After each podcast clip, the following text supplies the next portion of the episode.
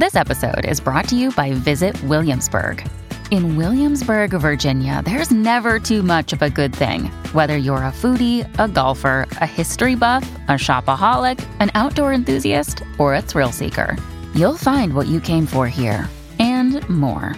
So ask yourself, what is it you want? Discover Williamsburg and plan your trip at visitwilliamsburg.com. Teresa Lynn Butler was a 35 year old married mother of two from Risco, Missouri. She worked at Walmart and just recently learned to drive a manual transmission.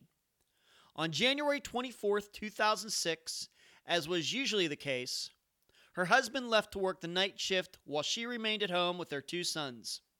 The next morning, when he returned, the boys were there unharmed, but Teresa was gone. She was never seen again. I'm Ed Dentzel, and this is Unfound.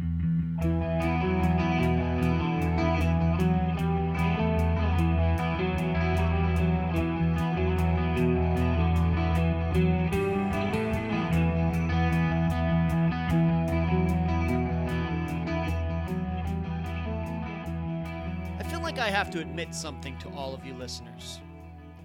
We're about five months into this program, Unfound, and I look at dozens of cases a day. I go to the charleyproject.org site and peruse what happened on a certain date on a certain year. Do that every day. If you follow me on Twitter, the show on Twitter, you know that. And still, I cannot decode why some cases are well known and some aren't. I've really tried to study that. Is it the family? Is it where the person was from? Is it the way the person looks? Is it an attractive person, an unattractive person? So, what is it? I can see out there families who are doing everything to try to get attention for the disappearance of a loved one, and you've heard some of those people on this show. But it seems they run into brick walls everywhere.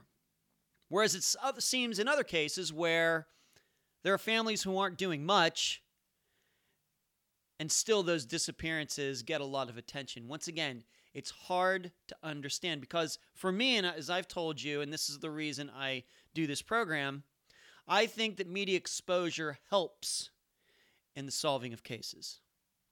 I run across cases on a daily basis where I think, why isn't this case better known? Granted, you know my attitude, and I've expressed it many times that all of these cases should be well known, every single one of them. And I have to tell you that it's unfortunate that I can only do one of these programs a week, given all of the people who have disappeared over the years.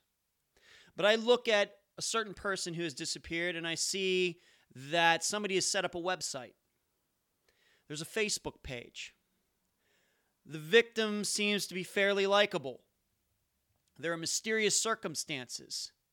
There are some seemingly some decent leads. There's a lot to talk about. And really, it seems to me, just looking at it like I do on the internet, that some progress can be made if this case were to get some attention that all of these other cases that end up in everybody's top 10 do. And still, after a Facebook page, website, likable victim, all of these other qualities, this case isn't well known. I bring this all up because this program's case, the disappearance of Teresa Butler, is one of those. When I first ran across it sometime last year, I said, How is it I've never heard about Teresa Butler before?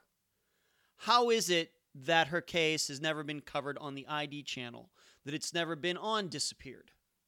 Why is that? It seems like it would be made for TV. A mother uh, with two children at home, she disappears, the children are still there, some things are stolen. This small little town of 300, 400 people in Missouri. It's a compelling story. And still, it seems like nobody knows about it. And you're going to find out that there are multiple motives, maybe for her disappearance.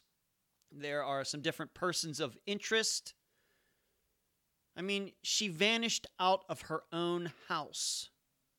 And so here I am. I believe I'm going to be the first person to really cover this case in depth. And that's a little surprising to me. Having said that, upon covering this case and working on it for quite a while, actually, maybe I did find a reason. And it's a four letter word, and it starts with an F. And no, it's not the word you think, it's the word fear. Would you believe that I contacted two reporters who covered this case back when it happened, back when Teresa uh, disappeared, and they wouldn't talk to me? I tried to contact the family of Teresa Butler, and they wouldn't talk to me, even though I know that they have done some interviews in the past. And I just want you to know I don't necessarily take that personally, but it is a question mark in my mind. And even the woman that I have for the interview today, who is one of Teresa's best friends, she expressed some concern about coming forward.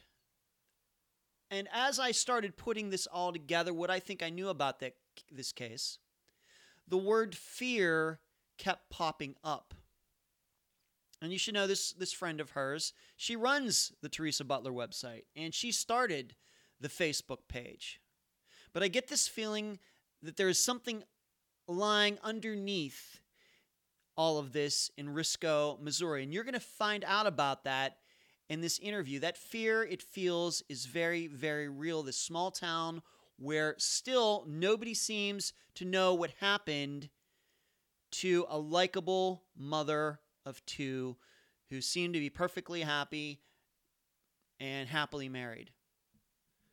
But the fear remains of not knowing what happened in a place where everybody knows everybody.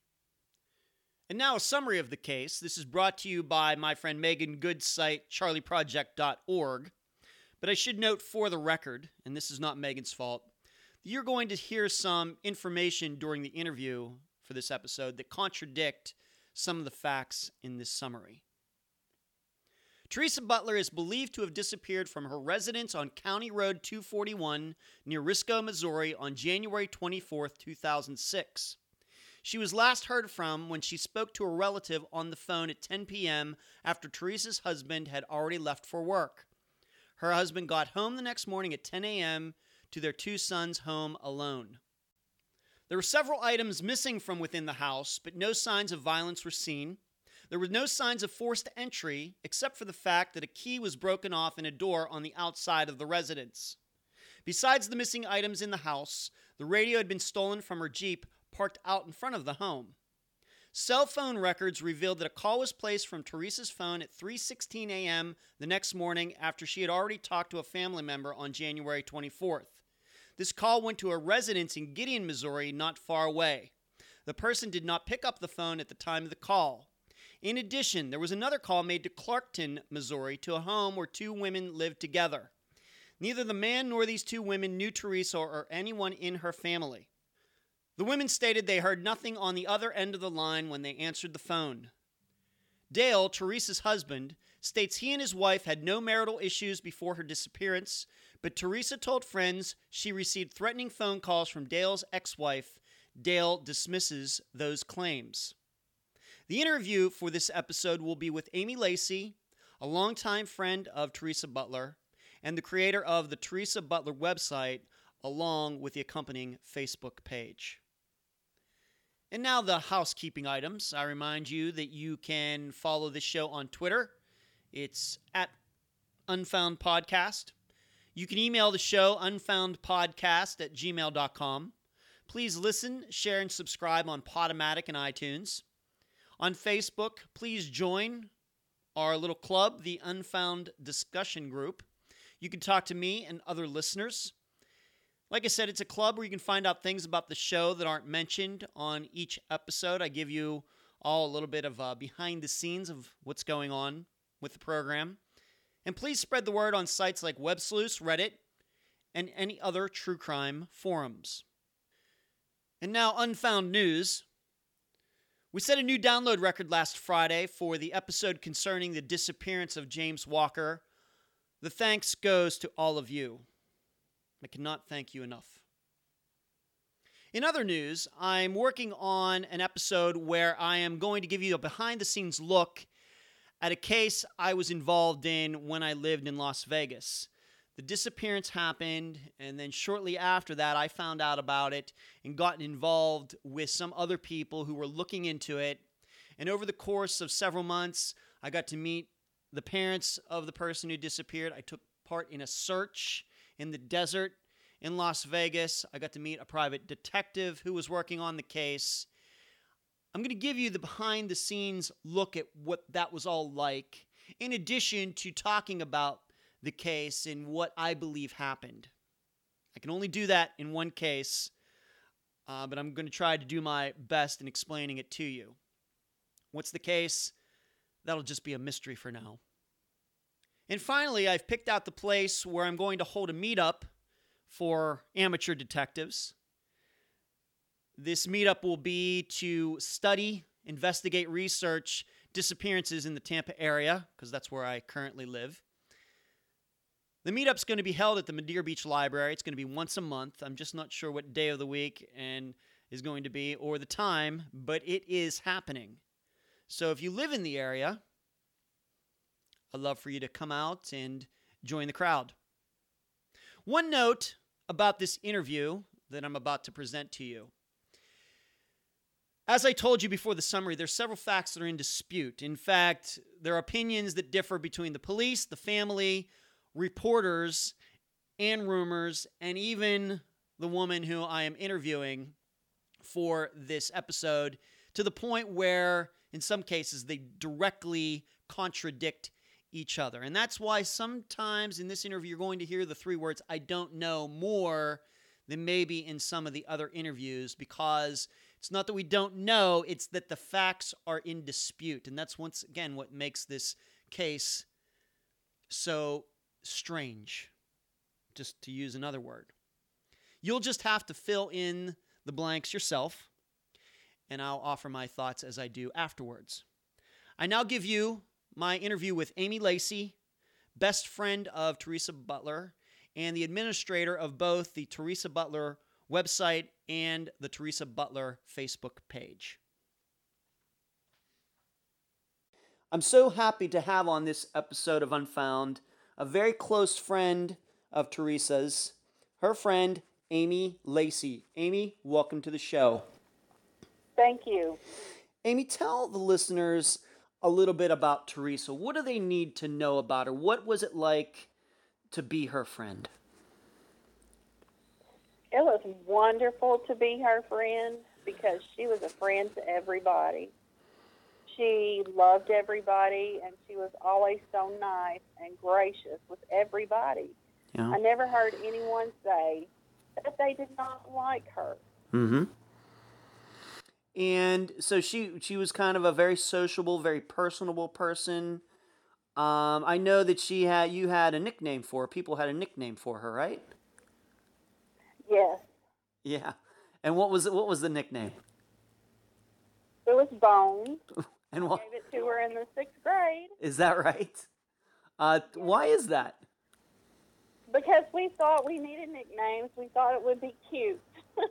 Oh, okay. And honestly, I can't even remember what my nickname was. Probably Curly or Red or Annie or but hers was Bones because she was just always so skinny. Mm-hmm. Um, And how tall was she? She was skinny and tall, right? yes, she was five foot seven when she disappeared and Wow. weighed about 110 pounds. Oh my, yeah. But that was that was normal for her.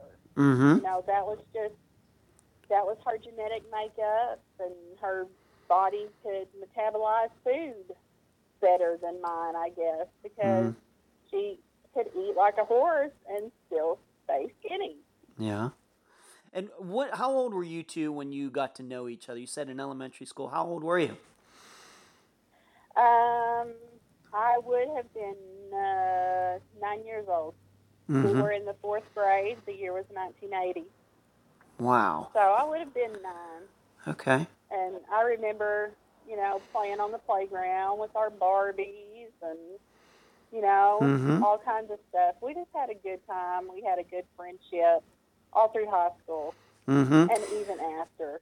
Yeah, and how often did you two keep in touch after high school? Did you live close to each other, or were you separated, or how was that? Um, we lived close to one another for probably the first five or six years. Mm-hmm. And then my husband and I moved away for about 12 years Oh, okay.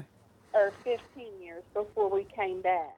Came back to Missouri. Um, he, you know, she did travel down to visit me once, and we would always come up to Missouri to visit family, and I would see her when I could. So Mm-hmm.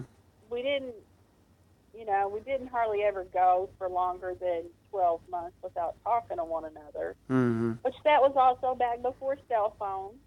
Right. You know, you had to write letters or have a landline, which Teresa and I hardly ever had a landline, but, Okay. you know, we always picked up where we left off when we got together. So you could, you two could be not talk for several months, and when you talk, start talking again, it's like that that period of time never happened. Exactly. Wow. Okay. Exactly. That's, I think that's the definition of a true friend. I agree with you. It's when you can do that. Yes, that's true. It is. What do you remember about, and I know when this happened, but you can tell the listeners, what do you remember about the last conversation that you had with her? Was this your normal conversation? Had you not talked to her like months before that? Before this last conversation, when was the last time you talked to her? Before the last conversation? Oh, it had been several months. Mm-hmm. Um, but the last conversation we had was around Thanksgiving Mm. before she disappeared. Right. That would have been 2005. Okay. Um, and she was so excited because she had learned how to drive a stick shift. You know, their Jeep was a stick shift, and she knew I could drive one. Mm-hmm. So she had to call and brag that now she too. That's you know it's it's that's very unique. Uh, usually people learn to do that you know when they learn to start driving. and If they don't learn then, they may not learn for a long time. And but I guess she did. Yes, she did. She loved driving that Jeep. Yes, and we're in. You know, we Mm-hmm. We talked about her boys and her job, and you know, we hit on a couple other subjects that I'm sure we'll talk about on down in this interview. But Right. you know, it was so funny though because she was just so excited about that Jeep. Mm-hmm. She had just gotten she had just gotten that Jeep like shortly before you talked to her. I don't know how long they had had it, but she had just learned to drive it. She was so excited. She thought she was the poo driving that Jeep. That's that's funny. That's funny. In the conversations before, I mean, we we'll get to the, the last conversation, but in those conversations before that last one, had she ever, you know, spoke about anything, you know, that wasn't that great in her life, you know, or not? I'm not asking for any personal information or anything, but what was going on in her life otherwise? Did did it seem like things were going well? It did seem to me like things were going well. Mm-hmm. Um, I remember seeing her when she was pregnant with. I can't remember if it was her first child or her second. mm-hmm. You know, and she had had some swelling issues. So we we just talked about pregnancy and babies and you know stuff Mhm. like that. Mm-hmm. Um, but that was it. Okay. I don't, you know, I don't remember any discussions where she had mentioned any marital problems with Dale or anything like that. Okay. Now let's go to this last conversation because in that last conversation she had with you, though, uh, some things did pop up. Please tell the listeners about what, what she told you. Um, she had told me that Dale's ex-wife, Crystal, um, I won't put the last name. No, out there, please, but that's- Crystal. That's fine. Thank you. had um, come to her house and brought a police officer with her and, you know, were there to intimidate her. that was Teresa's take on the situation. Wow. Um, she said that uh, she was sure this gentleman was a cop because Crystal was a dispatcher. Okay. Um, and I had advised Teresa to get a restraining order against this woman. Mm-hmm. And she said she couldn't do that because she didn't feel like it would do any good because of her connections with the police officers Mm-hmm. and law enforcement in the area. Okay. But I did, you know, I did advise her to do that. And I know she was bothered by the phone calls and what she felt was harassment and intimidation by that woman. Was that the first time she'd ever brought that up in the conversations that you had with her? W- did it surprise you? It surprised me that she said the woman had come into her house, Okay. but I do recall her talking to me before about phone calls with, you know, the lady calling her at work. Mm-hmm. Um, and that, that's also mentioned by other people in newspaper articles Right. that this lady had called her at work, and Teresa seemed upset afterwards. Um, Hmm. Did So- did what did Teresa? Why did uh, Ter- Teresa think uh, this this woman was doing this? um, because I don't know for certain that Mhm. Dale She never- was still married when Teresa and Dale got together, but I suspect that might be the case. Mm-hmm. um, because the divorce from this woman, I keep saying this woman, the divorce from Crystal Mhm. was, I think it was 2000, it was final, and Gavin was four when Teresa disappeared, so that would have put him being born in 2002 Mm-hmm. or late 2001. Mm-hmm. So I think when they got together, if he wasn't still married, I don't think the divorce is final. Okay. know? And you think that that still the the ex wife was still bitter about that, like six years later, five years later. Yeah, I, th- I, I think some people can be very bitter. I'm Yeah. going to be honest. I've witnessed it in my family. Mm-hmm. You know, they can just hold on to that grudge and that bitterness and resentment and hate, and it festers. What did, did the, the, the did Crystal ever express to Teresa? Once again, I know this this is a conversation you had with Teresa years ago, but did what was the ex-wife trying to get Teresa to do? Leave her husband, or I mean, was it just? I mean, it, what was the motive motivation for this? No idea. I have no idea. So did Teresa seemed worried about this? Obviously, this is a. We should make clear: was the police officer from the district around Risco, Missouri, or was he from somewhere else? Teresa was under the impression that he was from uh, different counties further south. Okay. So, you know, maybe an hour south of Risco. I said, I'm going by what Teresa told me. I know. I know that. So, you know, I did not witness this event, but she told me this, and then two months later, she's gone. Mm-hmm. So, yes, that did cross my mind All right. when she disappeared. Yeah, we should also note though that uh, it's not unusual for people to be bitter about their divorces, and there are people, several people out there in marriages now who have problems with ex-husbands, ex-wives, and those people don't Oh, disappear. You know that happens. That's just Yeah. uh, the state of the world today. Um, do you think that Teresa this bothered her? Do, do you think that she was fearful? Did she think something bad might happen because of this? Or did she just kind of say, well, that's just the way it is and I'll be fine? I think, honestly, from knowing her all those years, I think she was worried about it, Okay. or she wouldn't have talked to so many people about it. Okay.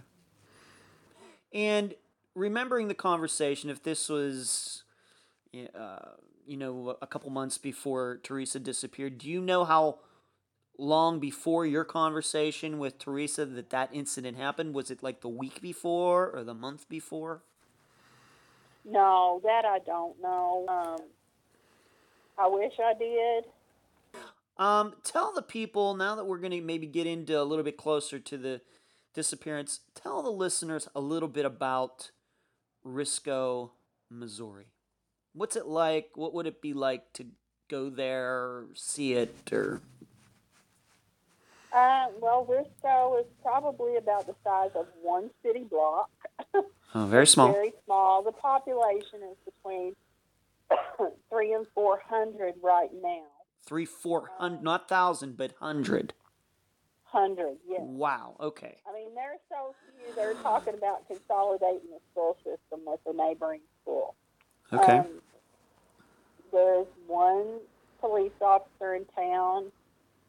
I'm not sure about a gas station. There might be one, and there's one bank that's open part time. mm-hmm. so it's not it's not a tourist destination for sure. Mm-hmm. Uh, any stoplights in that town at all? No, No stoplights in Risco, Missouri. no, Uh, does it have its own post office? yes, Okay. So it's a very, very small town where virtually everybody knows everybody. Virtually. yes. Uh, what's the nearest big city to Risco? Well, you need to define your idea of big city. Okay, population, let's say over 10,000.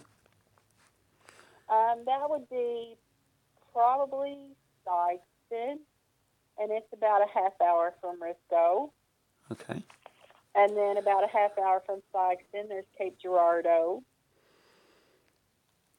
If somebody, like in a you know, the reason I'm asking is like a small town like that, people would probably recognize maybe if some stranger was hanging out in town or, or something like that. You know, this guy or this couple, whoever, this car, maybe not, Yeah.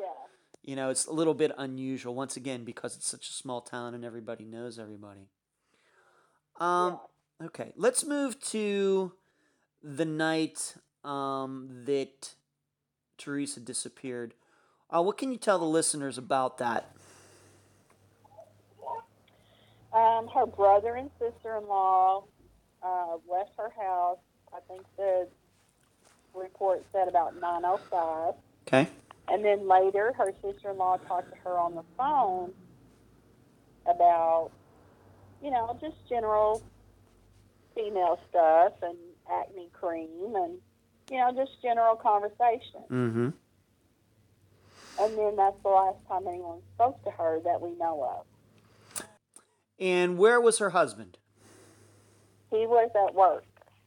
Okay, and worked in Arkansas, in Mhm. a steel mill outside of Blytheville, Arkansas. okay, and that's about an, how long? How far away? It's about hour and 15 minutes or hour and 20 minutes. Um, and they had two kids. Where were their children? Their children were in the bed when they were found next morning. And so, this was this um pretty standard for them. Did Dale always work at night? Yes, He he was always on the night shift. Okay, and I do believe so. okay, so he's at work. She's at home with the children. But then he comes home the next morning like he always does, and what's he discover? She was gone. She was gone. She was gone. The babies were still in the bedroom, one in the bed and one on the little seaty thing at the foot of the bed, I think. And there was no Teresa. Were So the he called her family. Were the kids harmed in any way? No. None. And the door, the front door, he had to unlock the front door to get in. Okay, so it was locked. So, Okay. yes, it was locked.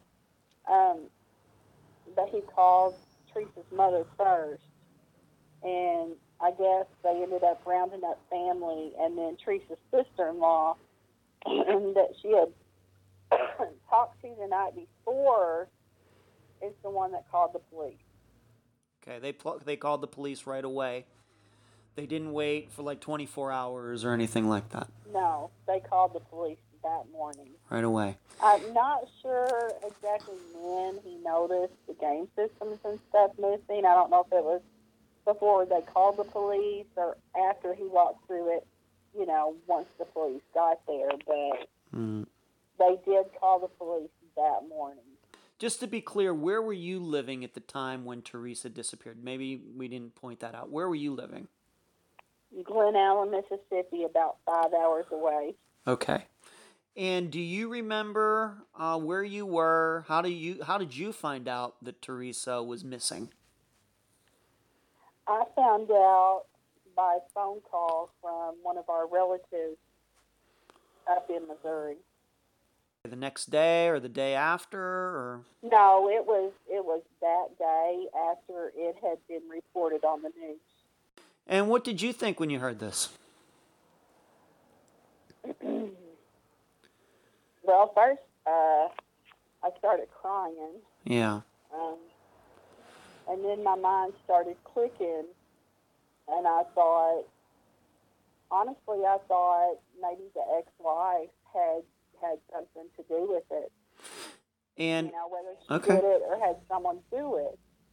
I first thought of her. okay, was it because of that conversation you had with Teresa 2 months before? Yes, But that was your first knee-jerk reaction to it. yes, Yeah, you didn't know any facts or anything like that, but that was just your initial emotional reaction. yes. Okay, you didn't think that she she ran off with another guy. You didn't think that somebody else could have done something to her. That's what popped into your mind first. Well, the idea of her running off and leaving those boys was absolutely not. Not possible. Ever. Okay.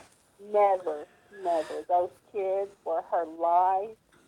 Her family was her life. I've never seen a family as close as that one is. Okay. She never would have left them. So the police uh, did they come right over? Do you know? Yes. So they didn't wait the 24 hours or anything. They came right over.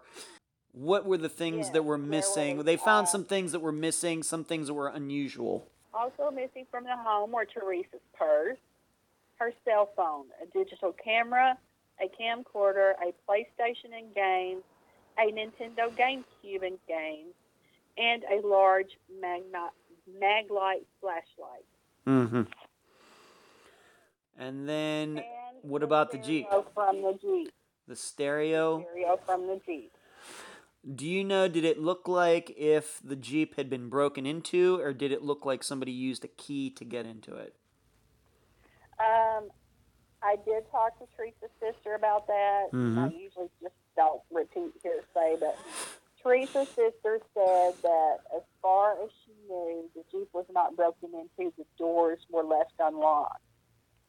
Okay. You know, because this is a low crime area, and to be Mhm. honest, a lot of people don't lock their cars. A lot of people around here still don't lock their doors. Wow. That is unusual. That is unusual. Very small town feel to it. So those things were missing, but no uh, any signs of uh, violence or anything in the house. Any broken windows, any broken glasses, lamps pulled, and anything like that. Nothing. Nothing.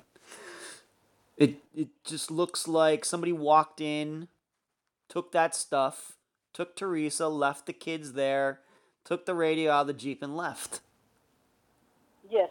Okay, so no signs of violence at all. Um, did they do a search around the area? Yes. And they did. They had airplanes. They had four wheelers. Eventually, there was a horse team that came in and searched. They had cadaver dogs. You know, they Mhm. they've covered all of those bases, and they have found nothing. nothing. Nothing. And but Risco, it's a small town, but would you say that the house that Teresa and her husband and her children lived in is it fairly secluded? How how close is the nearest house to theirs? Oh, it's not very far. It, No. you know, there's just, I don't know, 40 or 50 feet between Teresa's house and another house, I think. And then there's some kind of business, maybe a welding business or something on the other side of Teresa's house. Okay, and nobody nobody that night um now we this was a discussion that you and I had. We've just so the listeners know, I've talked to Amy a couple times. But in the second conversation, um, somebody allegedly might have heard something that night. Can you tell the listeners a bit, a little bit about that? Yes. Um, I had a longtime family friend that lived in Risco Mm-hmm. on the first street as you enter town, which is like, you know, not very far from Teresa's house Mm-hmm. if you don't have to travel roadway, but there's a ditch and a field you should cross. Um, he said to me that a neighbor was out that night walking a dog, and he could have swore he heard a woman scream. Wow. And this house by roadway is only a half a mile, anyways. Mhm. And I'm guessing it's probably a quarter of a mile if you could take a straight path. So it's very close. I mean, quarter mile is not that far. Yeah. Okay. And on a crisp January Missouri night, sound could probably travel pretty far. Yeah, I probably could, especially with Teresa. She had a big mouth. okay. Okay. So that's a little bit of a clue that, you know, did the guy was out walking his dog. Did you ever catch the time that he was out there? Um, my friend did not tell me that, but I was thinking he he alluded to the fact that it could have been around, you know, ten or ten thirty. Okay, so not real late. In fact, not long after Teresa had just gotten off the phone. Yes, and before her husband said he tried to call her and got no answer. Okay, so that would fit. Because he said, yeah, he said he tried to call her from work. He called her about every night about 11 to check on her and the boys. And she did not answer. And So, was that you on? know. Do you? I mean, I, I don't know how many times you've had the ch- chance to talk to Dale, but would you say that that's unusual that she didn't pick up this time? Did she usually pick up the other times? Well, according to everything he said to the newspaper people, I have not talked to Dale Mhm. very often. I've only really met him once besides the candlelight vigil we had. Mm-hmm. Um, but according to what he has said in the newspaper articles, uh, he said sometimes he had a hard time dialing out of his workplace because of all the metal in the building. Oh, from so his- there may have been other times that he did not get through. Mm. Okay, because of a cell phone, cell phone reception. Yes. Um, would you say that uh, just your personal opinion and what you just what you know about what happened? Would you say that uh, let's first talk? Let's do this this way. Uh, what were Teresa's family? I'm not asking for any intimate details, but how did Teresa's family take this? They were devastated. Mm-hmm. They were devastated, and from the beginning, you know, they knew there was foul play because Teresa would not just leave her family and her children. Mm-hmm. Now we should know that we should let the listeners know something. Teresa's family, I don't know if all of it, but like her parents, they don't live very far away from where she lived, right? No, they live about a mile or two down the same road Teresa lived on. Wow. And what about the other family members? Did they live close as well? Um, her one sister lived probably five miles away, maybe Hmm. six miles away, outside of Risco in the other direction. Okay. And then she had another sister living in a neighboring town. Um, and her little brother Ricky lived with her mom and dad. Okay, and the- they're all pretty close right in there. so when this happened, they could all very quickly come together and try to figure out what Yeah. to do.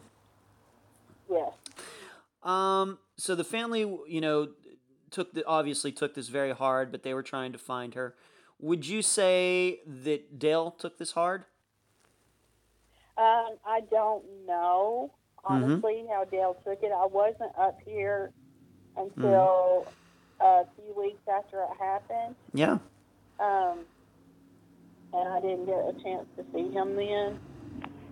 So, but as a candlelight, we did a candlelight vigil Mhm. around the time of Teresa's birthday, the first year she was missing, and yeah, he he took that really hard.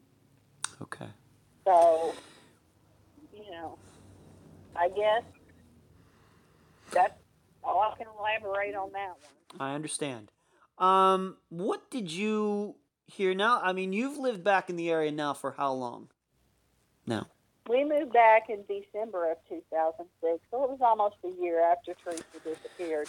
Y- y- So you've been there for a while, over 10 years now. Just the general feeling of the townspeople. What do they say about the disappearance of Teresa? Before we get into the particulars about what happened afterwards, some other things, what is the general feeling in Risco? Um, they're all, you know, shocked and sad that it could happen in their community.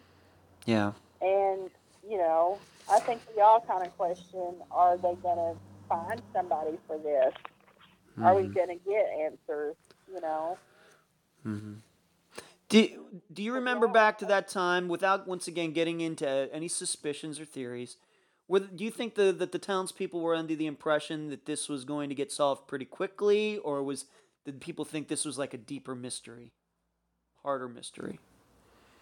I think, um, which, which I didn't talk to anybody, but my own personal opinion, Mm-hmm. and me five hours away, I honestly thought it would get solved pretty quickly, especially when they did pull together the major case squad with state troopers, and pretty sure the FBI came in, and you know, I thought there would be something. Yeah. Uh, being that you do live in the area sti- uh, now, um, does Teresa's disappearance come up often in conversations you have with people, or is it? Do you think it's still in people's minds, or has it kind of, you know, faded away? What, what's your opinion on that? I think it has faded away from people that it did not personally affect. Hmm. You know, Okay. Let's move to um, the little bit of the investigation. Dale said that he was at work. Uh, the police interviewed him. Have has his alibi ever been able to be broken all this time at all? no, no. How about the ex-wife? Do you know if she's been questioned or anything? I have no idea about that, but I do know when I talked to a police officer a few weeks after Teresa disappeared, Mm-hmm. I did tell him about that phone conversation. So they did get that information. Now, what Okay. they did with it, I don't know. Okay. What did Dale say about the relationship between Teresa and his ex-wife? He said that there was problems in the beginning, but that things were okay now. But I had talked to Teresa two months, you know, before she disappeared, and it's obvious things were not okay. Mm-hmm. So I don't know. I'm still on the fence about were they good or were they not. Yeah. Do you think that uh, Teresa would have been one to exaggerate the bad relationship she was having with the ex-wife? Just to say. In going to school with her and growing up with her, Mhm. I never saw her exaggerate anything No. like that. No. She didn't embellish stories or, you know, nothing like that. Uh, has the ex-wife uh, is, is she is are she and Dale still friendly? I don't know. Don't know. Um, I'm I'm sure they probably do get along because they share a child. yeah. So I would hope they would get along because that's best for the child. Uh, there was uh, something out there that this might have had something to do with drugs. Have you ever? Does that sound something that rings true to you? You know, and what you've known now that you live back there for all this time, does that something that rings true, or do you believe that's just a rumor?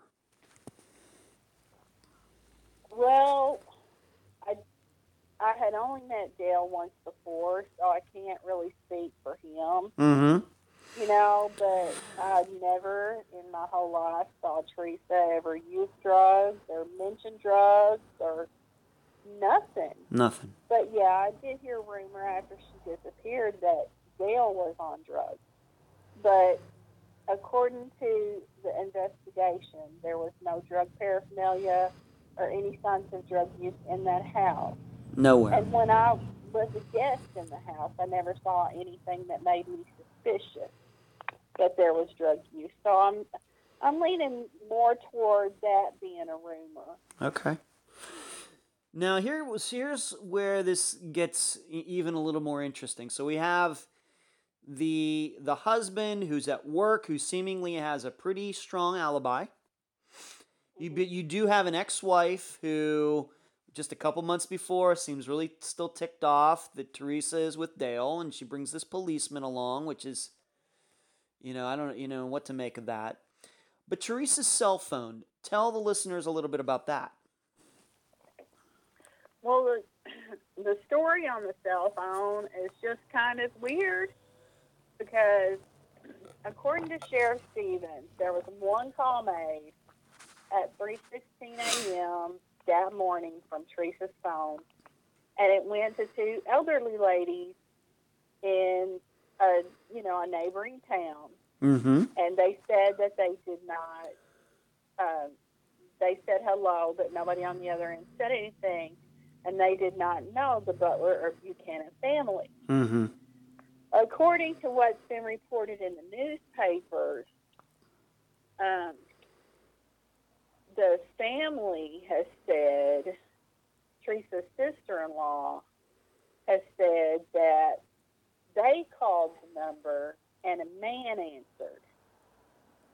Hmm. And uh, he said he didn't hear his phone ring, but he saw he had missed call from that number. So let's just cl- like, is it- okay. Let's just clarify this for a second. So, it, was there one call made or was there two calls made? I, there's like a discrepancy there. Which which is it? I have no idea because I've heard both. You've heard both Sheriff stories. only saying one call, Okay. but they're saying, you know, between his story and the family story, it sounds to me like there was two to different people. Okay. So Because it could be construed one way is that the these old women answered the phone at 3:15 a.m. and then it could be later that the same number was called and somebody else picked up. You know, a guy picked up, which technically it's two calls, I guess, but it's to the same number. But uh, th- yeah, there's and all that could be what happened. yeah. I don't know. Uh, There's there's discrepancy in these newspaper articles about that phone call. okay, I'd give anything to see that phone bill. right. Honestly, but. Did the family get the phone bill, or did the police get the phone bill? Uh, how did that work I'm out? Do you know? The police, I'm sure the police have the phone bill, um, but I think maybe the family has a copy of it too. I'm not sure. I've seen it if they have it, but Okay, but the the confusing part is these people who answered the phone never heard of Teresa Butler, never heard of her husband, never heard of the family, yes, and the the call that was made. What's it's it was made to a local other city, wasn't it? How yes. and what city was that? Um, Do you remember? Clarkton. It was Clarkton. Okay. The old, the older, older ladies that answered were from Clarkton, Missouri, and that's a town of about, I don't know, twelve or thirteen hundred people. But once again, no idea why her cell phone, Teresa's cell phone, was used to make those calls. And No, no, no, and I've wondered if maybe the people that took her were trying to call somebody and dialed the wrong number. You know what I mean? right, Maybe they shouldn't have asked these people, did they know Teresa Butler or the Buchanan family or the Butler family? Maybe they should have asked these people if they knew any of these few suspects they might have had. And they may have. I don't know. okay. Um, but the uh, Teresa's cell phone was never found. No. Never found. Um, Not that has been reported in the newspaper. okay. Now, I will tell you, I've heard rumor that it has been found. And I've heard rumors that her camera has been found, but it has never, ever been reported in the newspaper. Okay. So I kind of doubt the Okay. validity of it. Um, do, do we know where her cell phone was? Do you, do you know the tower that it pinged off of? Was it around her house? Was it somewhere else? Do we know that? No, that I don't know. Nobody knows And knows to that. be honest, um, maybe back then around here, they there might have only been one tower because we are a very rural area. Right, right. Sure, So, sure. no, I don't. I don't know. I did ask about the tower pings, and uh, Brenda didn't know. Brenda is Teresa's sister. She didn't uh, know anything about the tower pings. Okay. Very good. Let's move on to the next mysterious thing. Uh, let's talk about the lock on the front door of Teresa's house. What can you tell? There's once again seems to be some discrepancies here between the rumors and the police and news reports. What what can you tell the listeners about the, the the lock on the front door of Teresa's house? Okay, a lock was furnished to the police by a relative of Teresa's that Mhm. had the tip of a key or a piece of metal broke off in it. But after going over these newspaper articles today and reading that Dale had to unlock that front door to get in, I'm wondering where the lock came from. Maybe it was on the back door. I don't know. But But the family furnished the lock to the police officer. So there was a lock that was on the house that allegedly had a key broken off in it. Yes. Okay. And the thinking for a long time was what? Which door was it? I at this point I don't know which door. Uh, nobody's ever really said which door they thought it had come from. Mm-hmm. But I, you know, I went I went back over all of these articles and did see where Dale had to unlock the front door to get in that morning. So it couldn't have been the front door lock. So it must have been. Did the house have a back door? Yes, I'm pretty sure there was a back door. Okay. Um, so maybe it was a back door lock, and there's not really been any more information given about the law. And this is important because it could be that somebody did that maybe while breaking into the house. Maybe that was a key that uh, Teresa was, maybe she was outside and tried to get back into the house, and maybe she was attacked as she was putting her key into the back door. We just don't know. No. But we're not sure, though, that that could have happened weeks ago or it could have happened that night. Yes. All right, so that's uh, something. Do you know that if uh, Teresa and Dale ever had the locks changed on the house, like it was it was Teresa's house and he moved in? Do you know if she had the locks changed? Uh, no, I don't. Just wondering. Uh, just uh, I have it in my notes here. I'm just wondering if somebody tried to break in to that house weeks before and with a with a key they thought was going to work didn't work and then maybe they decided to come back that night we'll, we'll leave that to a little bit later at some point after teresa disappeared there was a letter that was sent to Dale's mother. What can you tell us about that? Um, July 30th, 2006, it was reported in a newspaper that his mother had received a letter, but he wanted to keep the contents confidential. Um, so it, there has never been no more information released about this letter. I don't know if he has turned it over to the police. You know, I don't know if it pertains to Teresa's case, but they were they were questioning, you know, interviewing him about Teresa's case when Mhm. this letter came up. So I'm assuming it was about her case. Also, in this same interview, he confirmed that there was foreign DNA found. They swabbed him and her little brother Ricky um, for comparison. Because which Teresa cut a lot of hair in there. She cut the boy's hair and Hmm. you know. So we're not sure what kind of DNA they found. Was it blood, saliva, hair, what? And I don't. Obviously, it's not ever matched anyone that I can think of. This would have been inside the was house. supposed to be there. This was Yes. this this would have been inside the house somewhere that this was found. Yes. Okay. Speaking of which, I mean, we didn't talk about that before. We should have.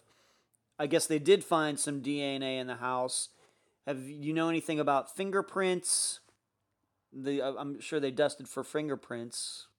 Just They nothing. did, but um, I don't know. I read that in one of the articles, and I I don't know if they found fingerprints that did not belong Okay. to a relative or you know someone that they knew had been in there that was supposed to be there. Okay. Uh, it could be that the DNA might could have been from the plumber, for all we know. Just have knowing.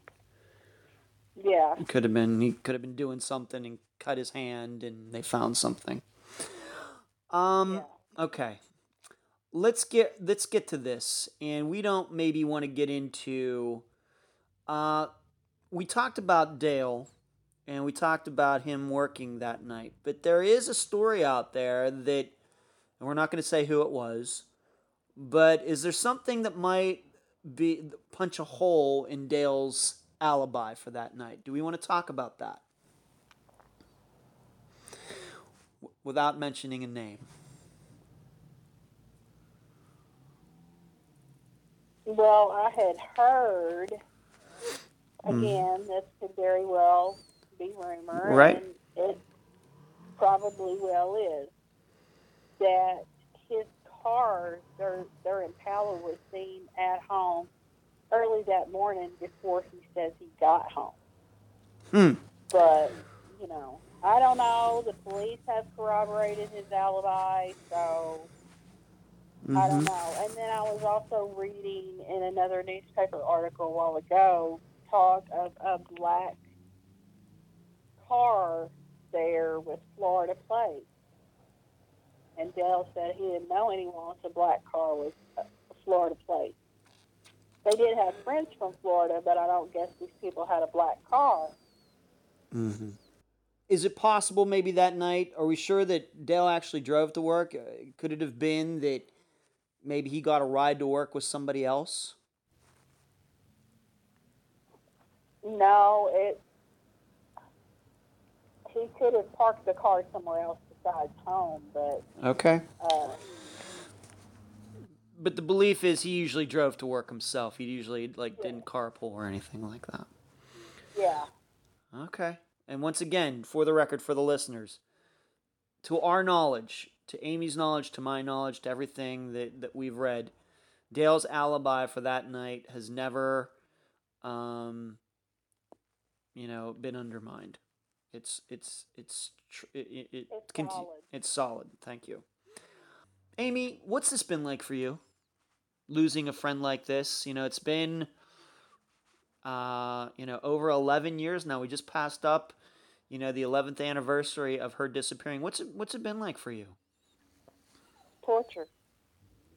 Torture because you Mhm. don't know. You never know, and you're always looking. Mhm. Looking. You look down every gravel road. If there's trees, you look and you think, is she over there? is she in that ditch? Where is she at? It's hard. Let me see. I'll take a second here. I'll take a second here. You know, it's been hard for you. And it's also been hard for you because over the years, I mean, there's people that have generated a lot of rumors about this as haven't been true, right? Oh, yeah. Yeah, and we don't have to go into any names, but you've had people who were close to Teresa who have uh, fed you misinformation and lies and things like that as well. Yes, and there's been people that, you know, I thought would not ever do that because they had they had a reputable reputation. Mm-hmm.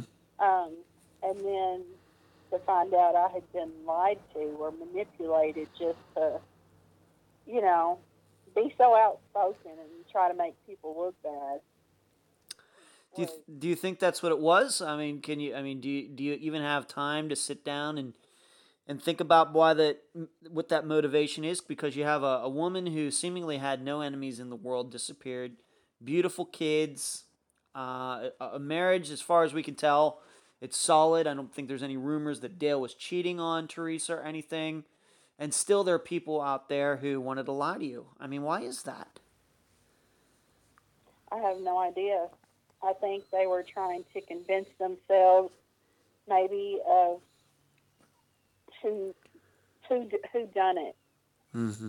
or who they wanted it to be or whatever and you know i guess because i am so outspoken you know mm-hmm. i ran with it and i did post some information that i found out later to be false so i had to backpedal and you know, apologize and eat crow. Uh, to be honest, and it was awful. How long ago was this? Oh golly, that was back in 2006.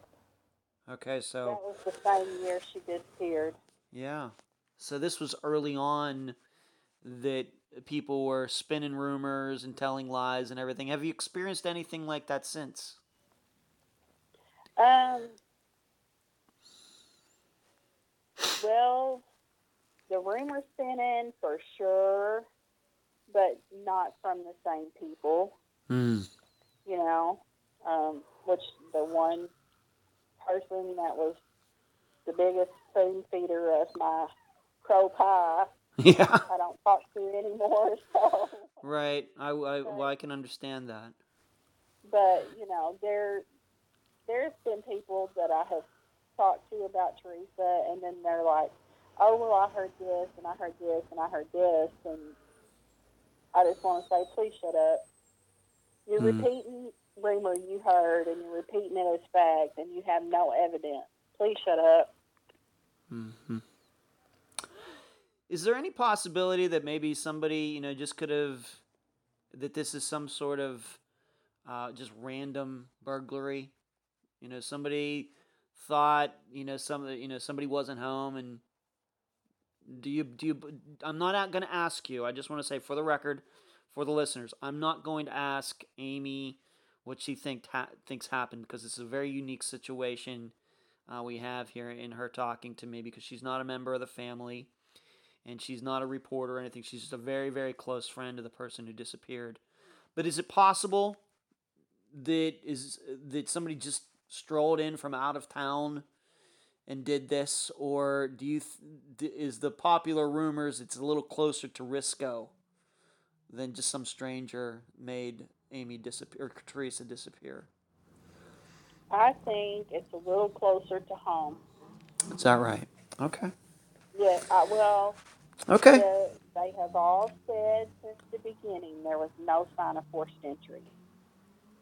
Okay. And I just don't see a five foot seven, 110 pound woman opening a door in the dark to strangers, mm-hmm. stealing from her vehicle, or trying to get into her house with her two boys there.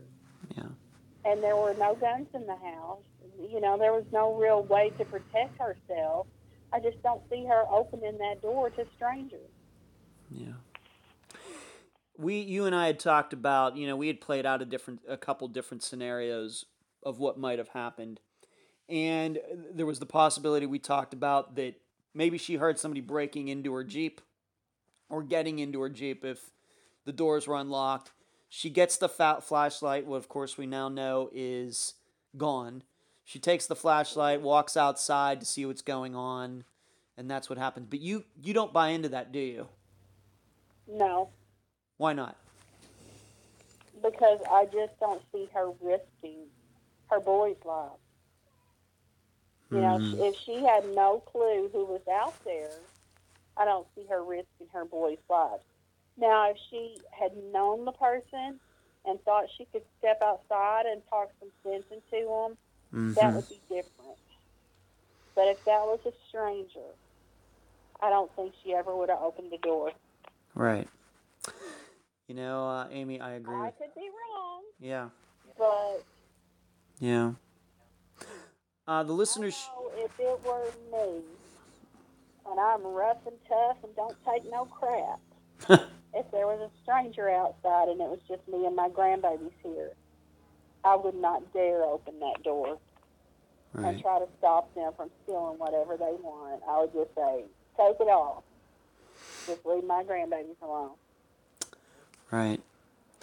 You, uh, the listeners should know that I did try to get somebody from Teresa's family uh, on this episode and was unable to do so. Um, yeah, but you do talk to the family. You know, and, and how how have they handled this over the years? It's been really hard on her mom and dad. Yeah. You know, they have both suffered health setbacks, and I think a lot of it is from the stress and the worry. You know, it's it's just been really hard. Yeah. Um, I don't. You just handle it the only way you can. You got to do what you can to get on with your day to day routine. Yeah. Now I'm not going to ask you what they think, uh, but they do have they have their own theory about what happened, don't they? They do not believe that she is still alive, Okay. and I know we're all supposed to have hope. right. you know, but sometimes the only way a person in this situation can deal with it, especially when they know their loved one would not voluntarily leave, Mm-hmm. is to, you know, I I hate to you know say accept the fact that they're gone, but just you know be realistic about it Yeah. and say, you know, more than likely my loved one is dead. And, you know, they have said so in the newspapers and all of that stuff. They just, you know, they want some closure. They need it. Her boys need it. You know, I don't want them growing up thinking, well, maybe mommy could have just run off and left them because that is so not the case. Yeah. What motivated you uh, to start the website and to start the Facebook page? When did you do that? What made motivated you to do that? Um, I started the website in 2006. I think a few months after Teresa disappeared. Mm-hmm. Um, and I did that because, you know, I didn't see any other websites for her. And I just wanted her her name and her face out there. I don't want people to forget that she was a person.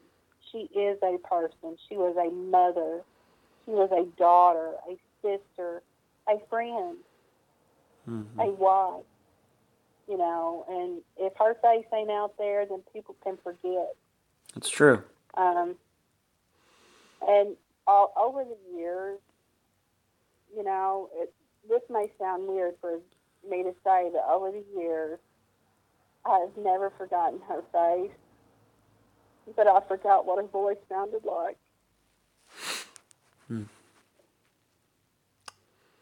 Yeah. So, you know, I know her boys. They were young and they they don't remember especially the little one. Gavin might have a few memories, but the little one, I'm sure don't. He was only two. But I just hope that they know that their mother was special. Yeah. Yeah. And what about the website? When did you start that? The, the I mean the Uh, Facebook page. The Facebook page. So I started the Facebook page. I don't know. I'm thinking maybe 2008 or 2009.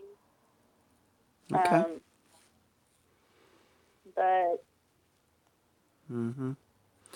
You, she must have really been a close friend for you to do that. I mean, because obviously none of her other friends that she had for a long time did that. You chose to do that. You two must have been very close. we were. She was the maid of honor at my wedding. She was the godmother to my oldest child. Um, And we always picked up where we left off. Yeah. And she was the exact opposite of me because I'm abrasive and rough and can be downright rude. And she was the exact opposite. So we complimented one another. Yeah, well, I, I don't find you abrasive or rude at all, Amy. I've enjoyed uh, talking to you. You know, the times we've talked, and you know, and I, I'm, I'm enjoying this interview too. Um, tell uh, the listeners uh, the the address of the website so they can go there, and also tell them what the name of the Facebook page is, so uh, we can get that included in this episode. You can find the website at um, find dash Teresa dash Butler dot tripod dot com. Okay. And I have been unable to edit this website since a long before I ever made her Facebook page. It's just not letting me edit it. Okay. why. Okay. Um, and the Facebook the Facebook page you can find at Help Find Teresa Butler Missing from Risco, Missouri. Okay, great. Anything else uh, that we we should mention in this episode about Teresa? You know, who was one of your closest friends. Eleven years is too long to not know anything. That's just I mean, that's just all I can say. I love her, I miss her. Mm-hmm. So much I want to tell her. Okay. Amy, thank you for being on this episode of Unfound. Thank you. Sorry. That's all right. And that was my interview with Amy Lacey, best friend of Teresa Butler. Amy, of course, also manages the Teresa Butler website and the Facebook page, and I will be linking to those places, those sites on the internet when I post this program. You should know, and I need to apologize. You probably noticed my breathing during that episode, that it was a little louder than it usually is. I actually had an asthma attack occur during the interview. Felt something coming on before we started, and I didn't know it was going to get as bad as it did. And in fact, by the end of the interview, I was having difficulty breathing, and that continued through Tuesday, which uh, was the day that the interview was conducted. Continued through Tuesday, and I didn't get to a doctor until Wednesday morning. I feel great now. I got enough medicine that I think that uh, asthma in an elephant could be cured. But in listening to the tape, the recording of the interview afterwards, I could hear myself wheezing, and I, I apologize. I didn't know that it was going to be that ov- obvious, and I thought all of you needed an explanation. I'm fine now. It's just this time of the year here in the Tampa area, in fact, all across Florida right now, southern Florida, mid Florida to southern Florida. Pollen is flying around, and my body hates pollen. A- actually, Tampa and Orlando area are two of the worst places in the United States right now for pollen allergies. And sometimes I get through it, sometimes I don't. I didn't get through this season very well. In fact, that asthma attack uh, that I had on Tuesday was one of the worst ever. I was actually sore the next day. My chest and my shoulders were sore by my body trying to open my lungs up more. So I apologize. I don't think it's going to happen again because I'm going to stick to the medicine. And I hope uh, you'll understand uh, me in this matter. Uh, I know that audio is always a big deal regarding podcasts, and I want to make it uh, as good as I can. I just didn't know that I was going to have an asthma attack during this interview, so I apologize. As for the interview, you got to hear how emotional Amy still is all of these years later. A couple times during the interview, we had to take a moment to stop while she collected herself. And then, of course, right there at the end of the interview, you could tell that this is still very raw, very emotional. It's like it happened yesterday. And I think that's going to be the way it'll be for her and for Teresa's family until this case is solved. Amy afterwards wanted me to add something to the interview is that it should be known after that first year that Teresa disappeared, there have been hardly any leads. So 10 years of very, very few leads. Regarding those three words that I mentioned before the interview, the words I don't know, now you see why I said that. We're not sure about the cell phone calls. Was it one call? Was it two calls? Were they both answered? Were they both not answered? You talk to the police, they say one thing. You talk to the family, they say something else. You read news reports from back the time. Some may agree with the police, some may agree with the family, and then there's all the rumors out there. How do you get to the bottom of all that? I don't know. I think that if I had all the reporters in one room and the family and the police, we might be able to come to a conclusion. We might be finally able to talk this all out. But of course, that would probably be next to impossible. So, a lot of it remains up in the air. You're going to have to make your best judgment, what you think you know about disappearance cases, on who you wanted to believe, want to believe, or what makes the most sense. The cell phone calls, the broken key in the lock. Was it a front door? Was it a back door? Dale says he used a key in the front door when he got home, so that would mean the back door had the broken key in it. But I can tell you for a long time when I first got to know this case last year, I thought it was the front door. I don't know. In addition, was Dale's car seen there that morning? Wasn't it seen? It's just hard to determine. Now let's take a look at some of these people involved. It certainly does sound like the ex wife had a lot of malice toward Teresa. Teresa does not sound like a liar to me, and I do believe that that was the truth that Teresa was telling her friend Amy in November of 2005 about the ex wife showing up with a policeman, which in and of itself bothers me a lot. I don't like how policemen keep popping up in these cases. The ex wife is certainly a viable option, a viable suspect in the disappearance of Teresa, but I have to tell you, I have my doubts. And I will talk about those doubts at the end of this list. Dale, her husband. Some places you're going to see that his name is mentioned as Gary, but people who are close to the case who knew him call him Dale. Let's keep in mind that his alibi has never been broken in 11 years. Works an hour and a half away. If he wanted to do something to his wife, he went to work. Somehow he slipped out, drove an hour and a half home, broke into the Jeep, stole those things, did something to Teresa, then made it back to work another hour and 15 minutes the opposite direction. It just doesn't seem possible. Somebody surely would have seen him and somebody would have noted that he was gone. If he only lived 10 minutes away, then I guess that's something different an hour and 15 minutes in a different state. I got to tell you, I know that there have been a lot of uh, problems with police and police letting things slip through the cracks. It's hard to believe that they would let uh, an alibi like that fall through the cracks. It's just hard for me to believe. And in addition, it's hard to understand the motive. It doesn't sound like he had some woman on the side. To my knowledge, uh, he's not been married since. He might have had another child since, but it's been 11 years. It's going to happen.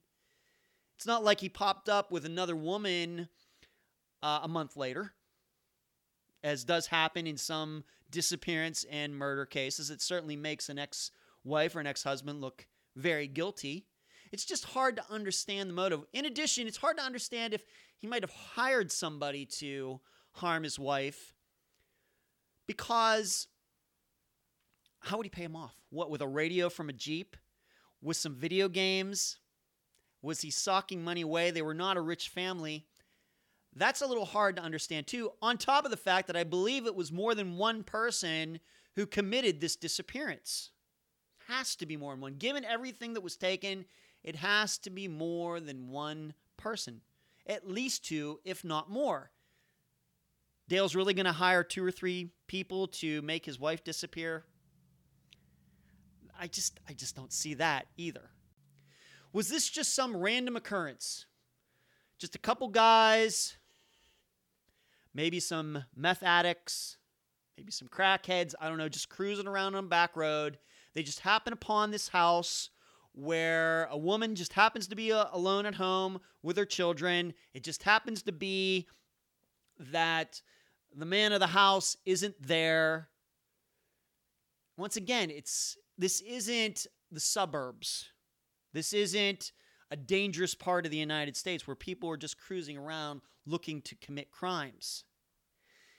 Once again, in my mind, that's a little hard to imagine that just some couple guys randomly pull up and do something and break into the house or Teresa comes out that they go into the house, steal those video games and the rest of the stuff and they don't do something with the kids too. What are these kidnappers with a heart? That's hard to imagine. I think they'd take the kids too. As as sad as that would be, uh, in addition to the case already being sad, just doesn't make a lot of sense to me. If these guys are that evil, then it seems to me they'd take the kids too. I have to tell you that when I look this case, and I've been living with this case for a while, this case feels very personal to me. And I agree with the family that I believe that they say that it started with a break in of the Jeep. I believe that. I think looking at it, it's just hard for me to imagine that they went into the house first and then on the way out they said, oh, yeah, let's break into the Jeep, let's get the radio out of the Jeep too. Granted, the Jeep might have been unlocked, but you're almost to the car. How long does it take to steal a radio out of a Jeep? Five, ten minutes? Surely longer than it takes to pick up a video game system and rent out the house. So I agree that it started outside. And who would break into a Jeep or go into a Jeep for a radio? Sounds like somebody who really needs a couple bucks really bad. I mean, really, who steals radios these days? Then one thing led to another, and they took the things that could easily be pawned. Teresa hears something going on, and I believe, I'm going to state this for the record, I think Teresa knew who took her. There's not much uh, doubt in my mind because definitely there was one more more than one person who did this. And what kind of hitman or drug user or whatever whoever works in a group? In addition i once again go back to the fact that the kids were left there she was taken. If this was a planned thing say the ex-wife hired somebody or the husband hired somebody would they really hire more than one person does it really take more than one person to take care of a little housewife in Risco, Missouri? I think not. Instead, I think it was a group of guys, two or more, who showed up that house to rip off the radio. And Teresa looked out the window, knew who was out there, and maybe had a flashlight and went out to see what the heck they were doing and one thing led to another. And it could be that the reason that the kids weren't harmed is because the only reason they were harming Teresa is because she saw them, not necessarily because they saw her as an enemy. I do not believe that the people who showed up at Teresa's house that night were there to harm her necessarily. I think that she got in the way of a plan that they had. And because she knew who these people were, they needed to take her with them. To me, in my mind, that's the only thing that makes sense. Uh, I should note for the record uh, that I'm not sure that Dale had any life insurance on his wife Teresa. I'm guessing that he did, but you should know that Dale did not live the high life from Teresa's disappearance. In fact, I don't think that that's ever been mentioned at all in any of the discussions I've read anywhere that he might have had her disappeared for the insurance money. I've never read that anywhere. And that once again leads me to believe that he didn't have anything to do with it. I don't think, despite the ex wife and her anger toward Teresa, I'm not sure she had anything to do with it. It feels very personal to the point that I think that Teresa knew who was out in her yard that night, and that's why she went outside. Because I don't not believe they broke in. In fact, there was no signs of a break in at the house. But I leave it up to you. You can talk about it at the Facebook group, our Unfound Discussion group. You can email me about it and tell me what you think. You can talk about it on Web Sleuths or Reddit. You'll see me posting there as well. And until next time, I'm Ed Dentzel, and you've been listening to Unfound.